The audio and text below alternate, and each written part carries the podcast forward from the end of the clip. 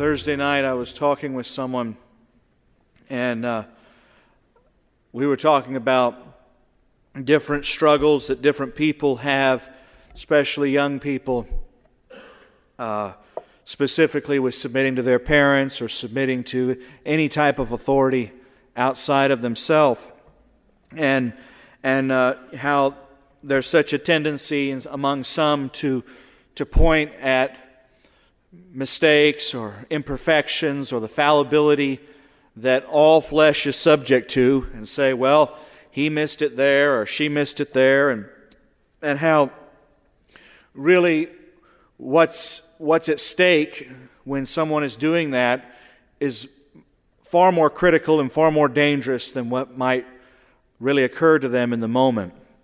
And I thought of that passage where Jesus says, in, uh, in Luke 18, he's, he's uh, told the story of the unjust judge, and he's told the story about praying and never giving up. And, and um, he ends that story by saying, you know, that the judge, even though he's unrighteous, if, if, the, if the widow just kept persisting, if she just kept coming and coming and coming, that eventually he would respond to her.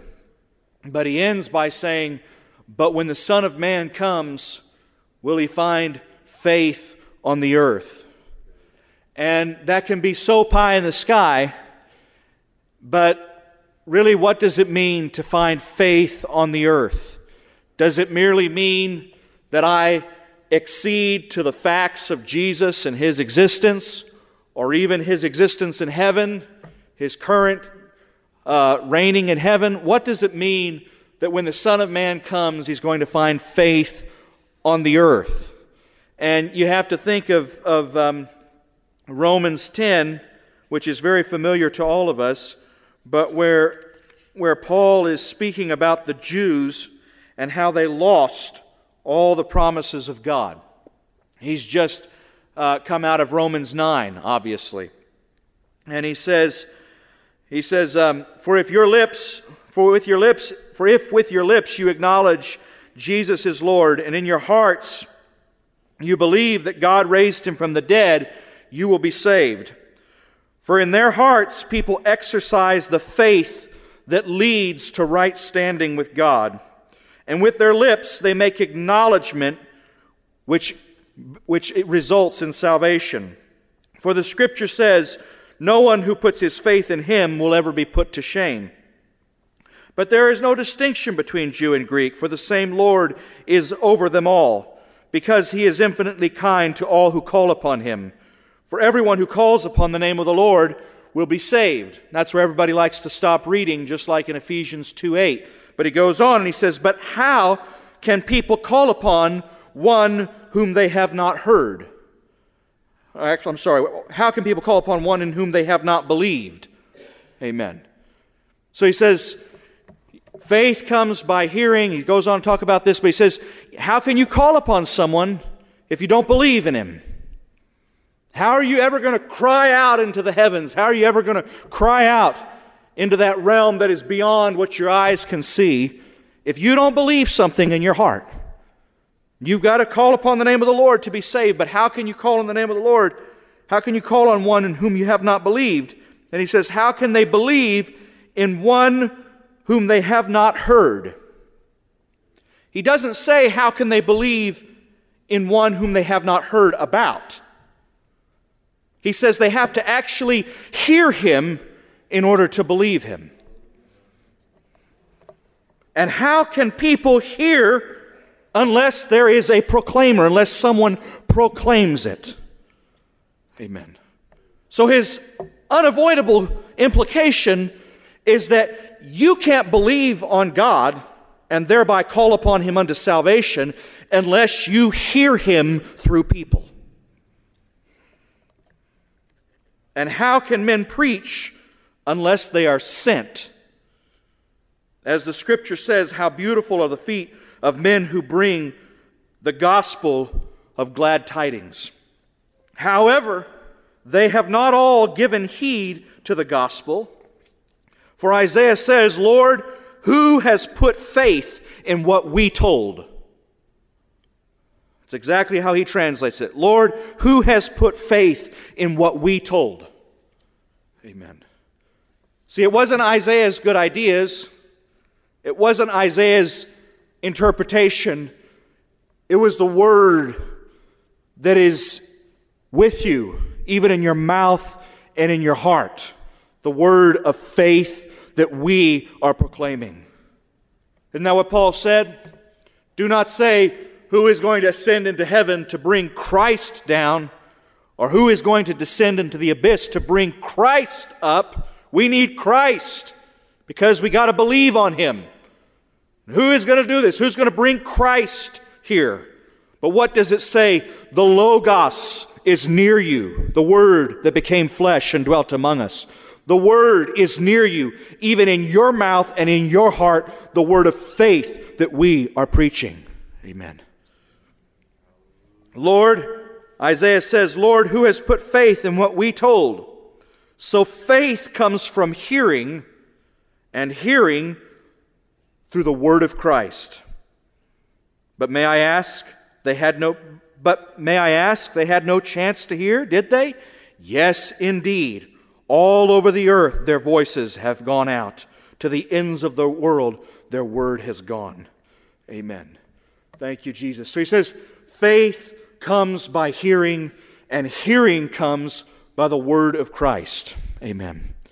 Amen. This Logos that is near you.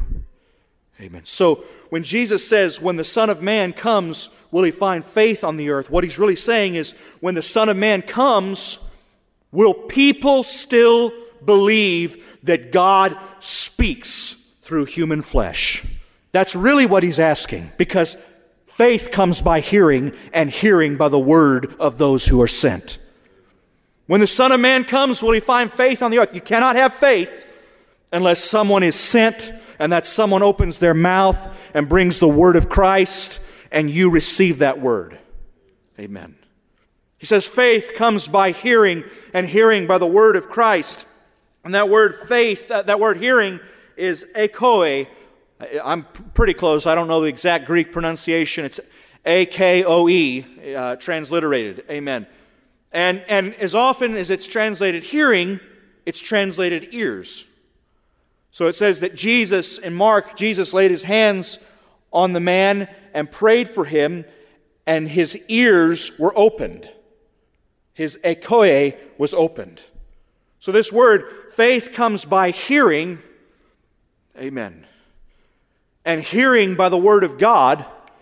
It's, it, it means that when we come into the presence of God, we don't even have the capacity to hear. We are as deaf as Lazarus was in the grave when Jesus started crying out, Lazarus, come forth. We don't even have the ability to hear the Word of God. But hearing comes by the Word of God. So we stand deaf, unresponsive, deaf to what God is doing, and all of a sudden the Word starts coming forth. This Word of life, this Word of power, this word of repentance. Amen. And suddenly, something happens inside of us that creates an ability to hear that word. And if with that ability we take that word inside of us, then faith comes by hearing, and hearing comes by the word of God. So the hearing comes, and then the faith comes. Amen. Thank you, Jesus. And if we lose our ears, our ability to hear, we lose our ability to have faith. And if we lose our ability to have faith, then we lose our ability to be saved because we cannot believe in him whom we have not heard. And Paul explicitly said, You cannot hear unless you hear the one the people sent. Amen. Thank you, Jesus. Amen. Thank you, Jesus. Amen. Amen. That's what my dad was talking about last week when he said, talked about the substance. He talked about people who heard the Word of God and received it as the Word of God. Amen. Amen. Jesus said, Because lawlessness will abound, the love of most will grow cold. I always link that scripture in my mind to when the Son of Man comes, will he find faith on the earth? Amen. because they're really the same thing. Amen. The, the value of the Word of God, because lawlessness, because sin will abound. So many times it's betrayed, so many times it's blasphemed, so many times it's, it's made a mockery of through sin and wickedness. Amen. Because it abounds, pretty soon people, they just no longer believe that God can actually speak to them through human flesh. Amen. So the word comes, but there, no hearing comes. And because there's no hearing, no faith comes. And when the Son of Man comes, you're not going to be saved. Amen. There's no faith on the earth. Amen. Thank you, Jesus. That was what was different about the people who had substance. That was what was different about the Browns when they drove all the way from Dallas to Austin. Amen. It was to hear the Word of God and let it pierce them, grab them, change them, move them, as if it really was the Word of God. Amen. And if you lose that, no matter where you are in the body, if you lose that, you've lost your salvation. You have lost. I am near to the one who is humble and contrite in spirit and who trembles at my word. Amen. You have lost the nearness of God. Amen. You've lost hope. You've lost faith. And you cannot go anywhere. Amen. Amen. And then everything is going to be subjected to do I really have to do this and do I really have to do that? Amen. Is flesh perfect? Amen. Is the messenger perfect? Amen. Paul is speaking. Was he perfect? Was the Apostle Paul perfect? We know Jesus was perfect. Was Paul perfect? Amen. He buffeted his flesh and died daily. What was he dying to? He was dying to his imperfections. He was dying to the fact that he was not a perfect person. But every time that imperfection would boil to the surface through the crucible of God's conviction, he would skim it off and get rid of it. He would die to it. Amen. Amen. Was Peter perfect? Amen. You say, I'm not sure if I can submit. I'm not sure if I can really submit my life. Amen. And you say to man, but the question is not whether you can submit your life to man. Nobody's asking you to submit your life to man. All we're asking you is can you recognize the ministry that God has sent. Because Jesus said, This is the work of God, to believe on Him whom you have sent. Amen. And Paul makes it clear that we can only believe on the many people, the, the body of Christ, those who have the word that God has sent. Only then can we claim belief. Amen. But we won't believe if we don't accept those who are sent as if they bring the very word of God. Amen. Amen. See, if they brought the word of flesh, if they brought the word of human wisdom, we wouldn't reject them, we would accept them. Jesus said so. Jesus said, If I came in my own name, if one came in his own name, you would accept him.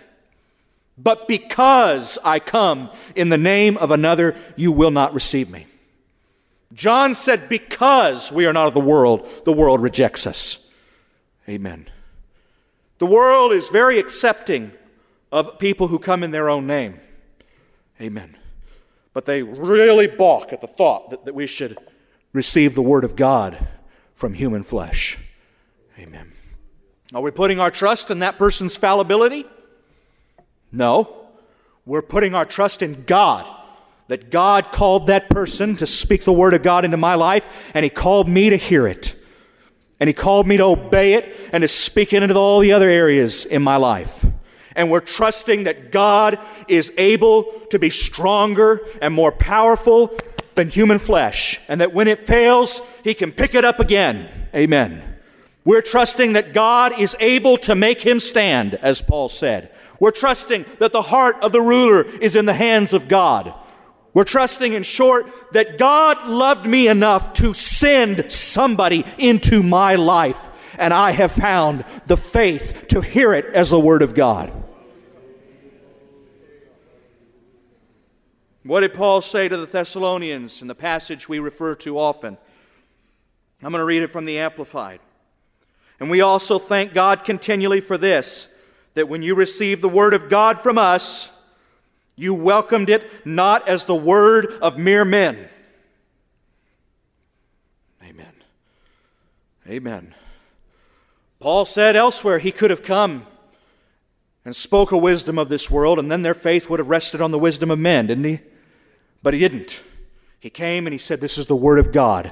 And the only thing your faith is going to rest on is the conviction that God is speaking to you. And if you don't feel that, then the Word isn't for you. Amen.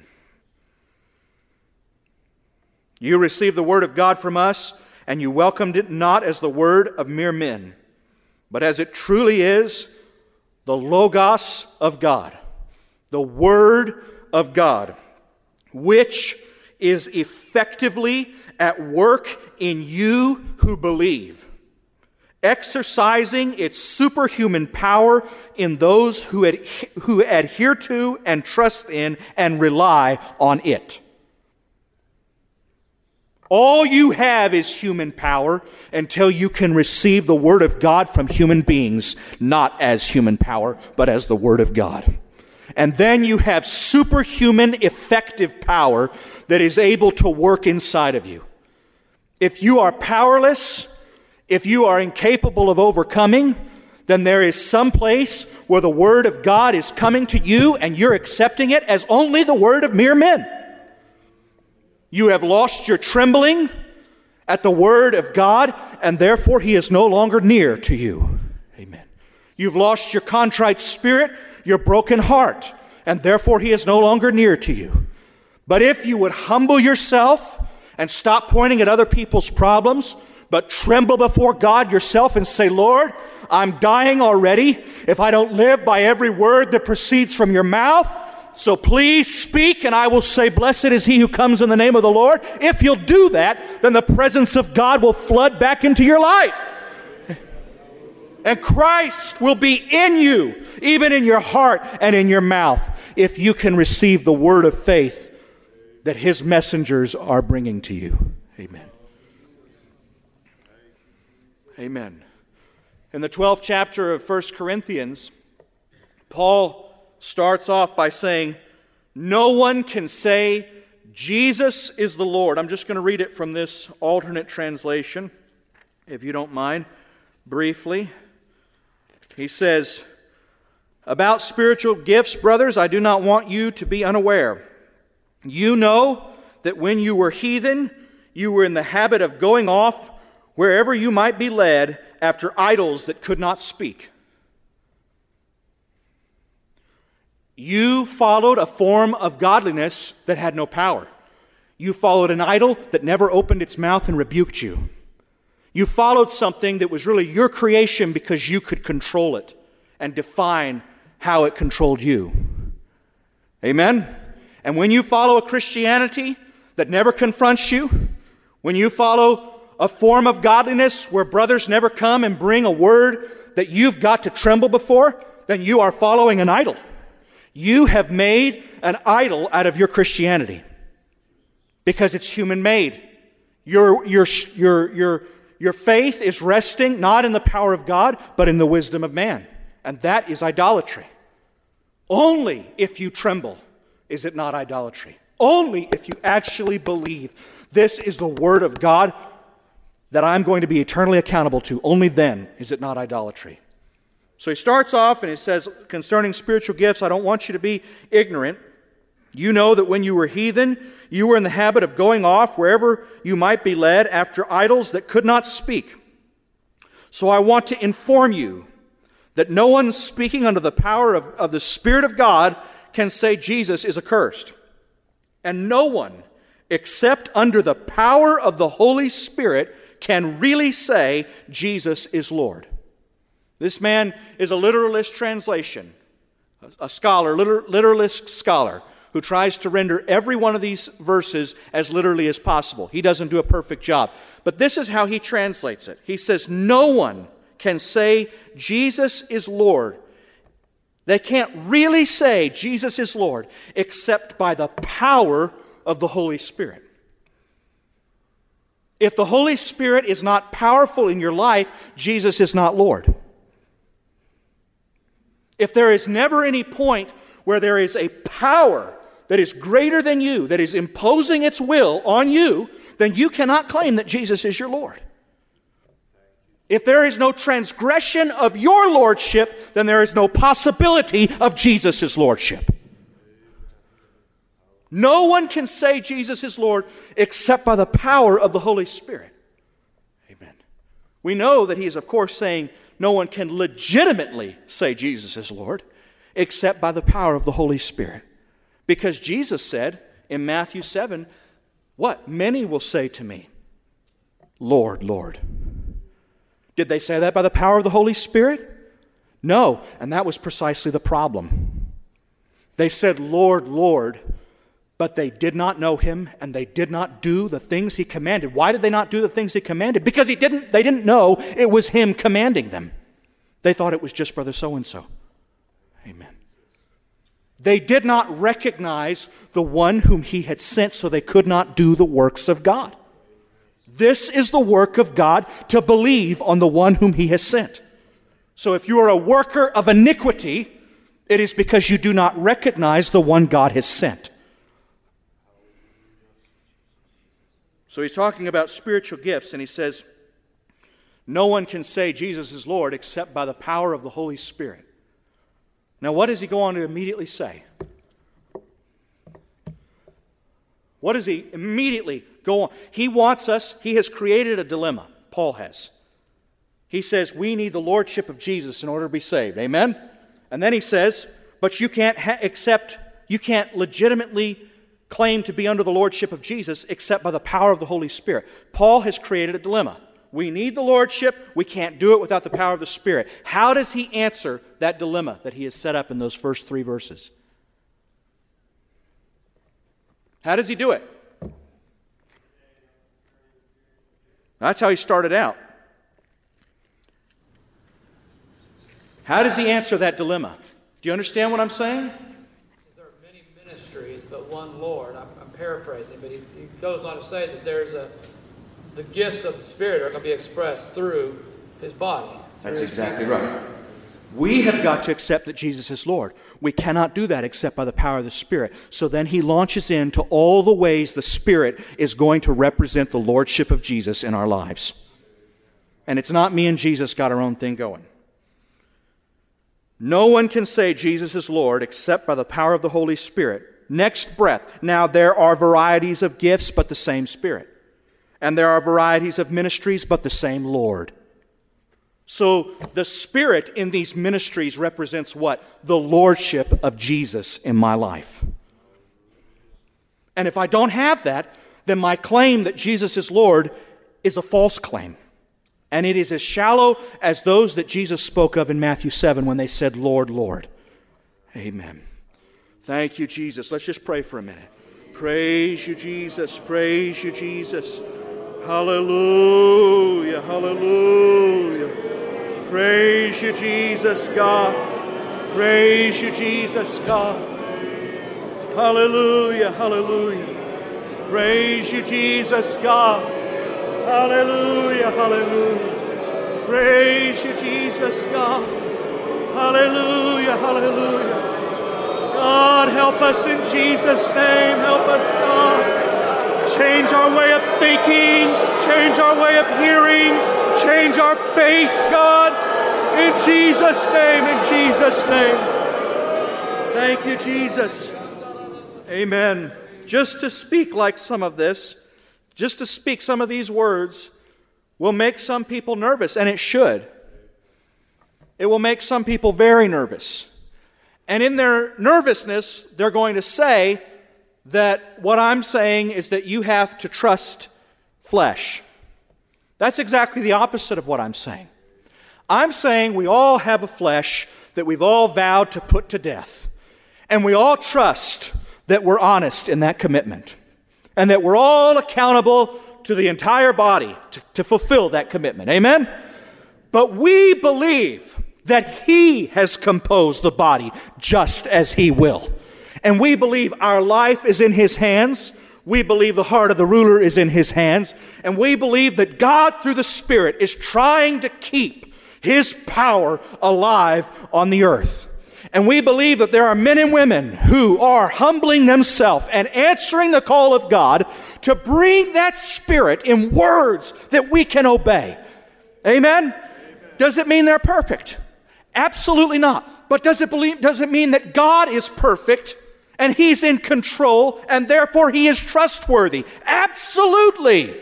That's what it means. Amen. It means He watches over His word to perform it. You can look at that in many ways. It's true in all of them. Amen. Did the apostles, the 12 apostles, did they always get everything right on the first go round? When Peter baptized Cornelius, they all sent him a letter of commendation, didn't they? Dear Peter, we just want you to know we're in full agreement with everything. Is that what they did? No, the apostles, upon whom we're built, we're built on the foundation of the apostles and prophets. Amen. These men who were called of Jesus, anointed by God, did they get it right on the first go round? They had questions, didn't they? They had uncertainties. They even had vehement challenges, the Bible tells us. Now we know that when Peter stood there with Cornelius, he said that if he didn't baptize Cornelius, he would have been preventing God. Okay? So Peter was pretty sure he was in the Spirit, wasn't he? So when he got word to come to Jerusalem and sit down with the council of elders, what did he say? Oh, I see now God has rejected the apostles of the Lord because they don't agree with me right off the bat. No. He said, God, you called us. God, you anointed me. God, you're in charge of this whole church. You're in charge of this meeting I'm going to. I don't trust man, but boy, I trust God. And I am going there in complete faith that God is going to bring us all to a complete unity. And we are going to move forward in a precedent that will set the stage for the rest of humankind. Amen. Thank you, Jesus.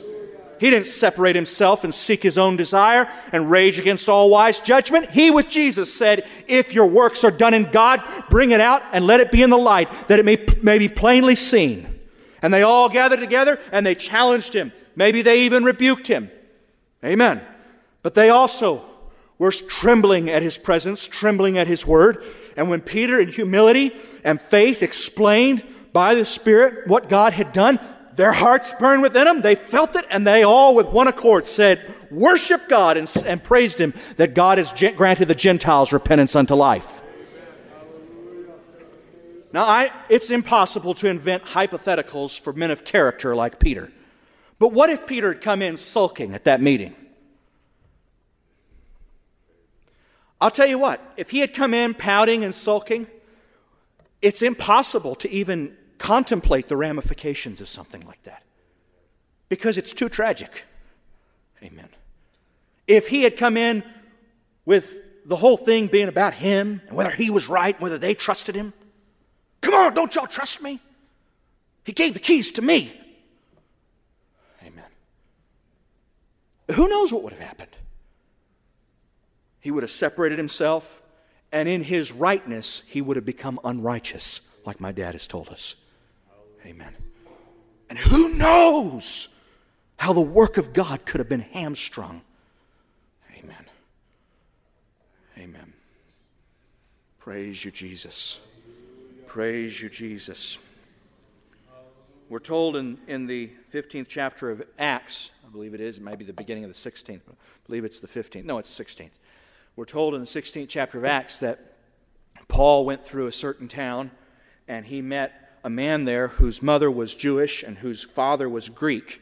The man's name was Timothy. And Paul was very impressed by this man in a good way, and he determined to bring Timothy along with him in the ministry. Paul had quite a cohort. I don't remember how many, but there was quite a, a group of them traveling. Luke, the, the, uh, the, the, writer of the two gospel, the writer of the book of Acts and the gospel of Luke, he's one of them. Amen. Paul sees Timothy, and immediately after getting, picking up Timothy, there, are, there is a three step thing that happens. The first thing that happens when Paul picks up Timothy is Paul determines to go to Asia. Paul is the leader, Paul's the one who's called by God, and the rest are followers. And Paul makes up his mind I'm going to go to Asia and take the message of the Lord. And he gets right to the gates of Asia, and it says the Holy Spirit prevented him from entering. Now, what does that mean?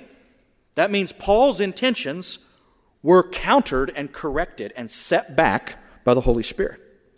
Well, that impl- what that indicates to me is that Paul is a person. Amen? And when they all went back home that night and sat around the table, Luke said, You know, guys, I'm sorry, Timothy, we just brought you on, but I don't think we can trust this Paul. He doesn't know the leading of the Spirit. He took half a step that wasn't perfect. Is that what they did? Amen. And so the book of Acts stops there with Paul's failure.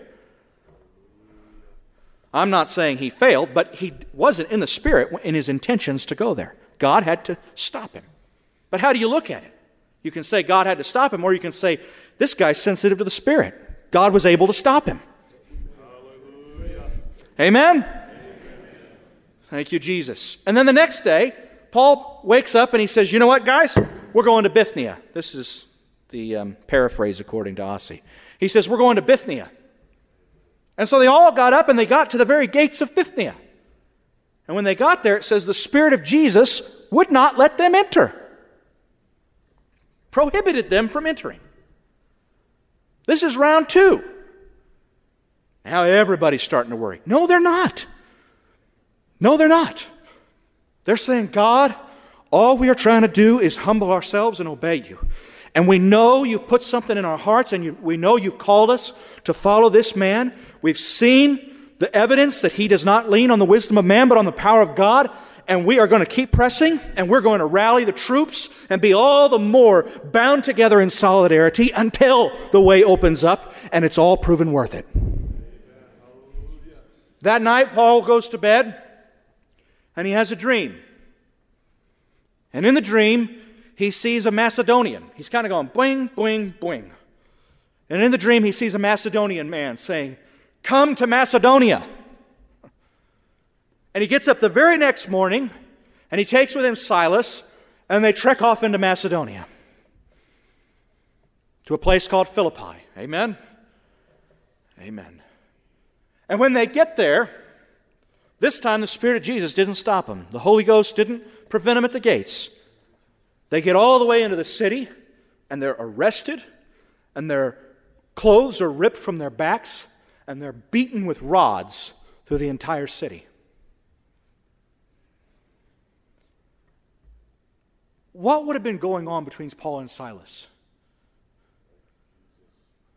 What if Silas had been, God, I should have seen the, the signs these last two times. Paul just doesn't know how to follow the leading of the Spirit. We had two fellowships and we didn't feel the Holy Ghost in them. Really, that's how many you had? Okay. Amen. No, I don't think that's what they were saying to each other. Amen. They get thrown in prison. Silas, is he looking at Paul sideways through the bars? Paul, why did I ever trust you? Amen. No, no. Something is welling up inside of his heart that says, God, Brother Paul believes it. I believe it too. You spoke to us, and I still have faith in that word. I still have faith that you've got our lives in your hands. Amen. And something starts happening. They start worshiping God, singing and praising God. Somehow, Lord, you can have this whole situation in your hands. Amen. Amen. And all of a sudden, their chains start shaking, and then the jail starts shaking, and then Macedonia starts shaking, and then the world starts shaking, all because people had enough faith to believe that God could still speak through flesh and blood. Amen. Praise you, Jesus. Praise you, Jesus, God. Hallelujah. Amen. And then they hear a sword unsheathed. Amen. And Paul cries out, Stop! To the Macedonian man he saw in his dream. Stop! Amen. Amen and he's forgiven, and he and his entire household are baptized, and the dream comes true. Amen. It takes a whole lot of faith to keep the dream alive, to keep the purpose of God alive. Amen. Through all of our frailty, through all of our falling, all of our human weakness, and all of our faithlessness, and all of the setbacks from within and from without. Amen. But that's how the world is shaken. Amen. Thank you, Jesus. Thank you, Jesus. Thank you, Jesus. Thank you, Jesus. Praise you, Jesus. Praise you, Jesus. Amen. Thank you, Jesus. Amen. And when you were talking about what God is doing, that's what God is doing. Amen. We are not people who second guess ourselves or God. We've done more than second guess ourselves. We've died to ourselves. We've died to even the fear of looking bad in the eyes of other people. We are willing to stand up and fail. We are willing to go to the gates of Asia. We're willing to go to the gates of Bithynia just to hear the voice of God, even if that voice says, You're, missing it, go back. But we're going to keep going wherever we hear his voice, and we're going to keep trying. We're going to keep stepping out in faith again and again and again and again. We're not going to give up, give up faith in God, and we're not going to lose faith in each other. Amen. Because our faith really isn't in flesh. Our faith is that flesh has been committed to the grave, and that we can trust the God who's taken hold of us by the Spirit. Amen. Praise you, Jesus. Praise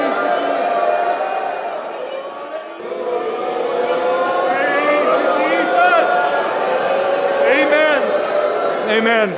And the Son of Man came and he found faith in Dallas. And the Son of Man came and he found faith in Austin. And the Son of Man came and he found faith in Waco. And he found faith in Colorado. And he found faith in New Jersey. And he's found faith all over this country and he's finding it all over the world. Keep faith alive. That is, keep your hearing awake. Keep your ability to hear the Word of God alive. Amen. Because God can still speak even through people like you and me. Amen. Vem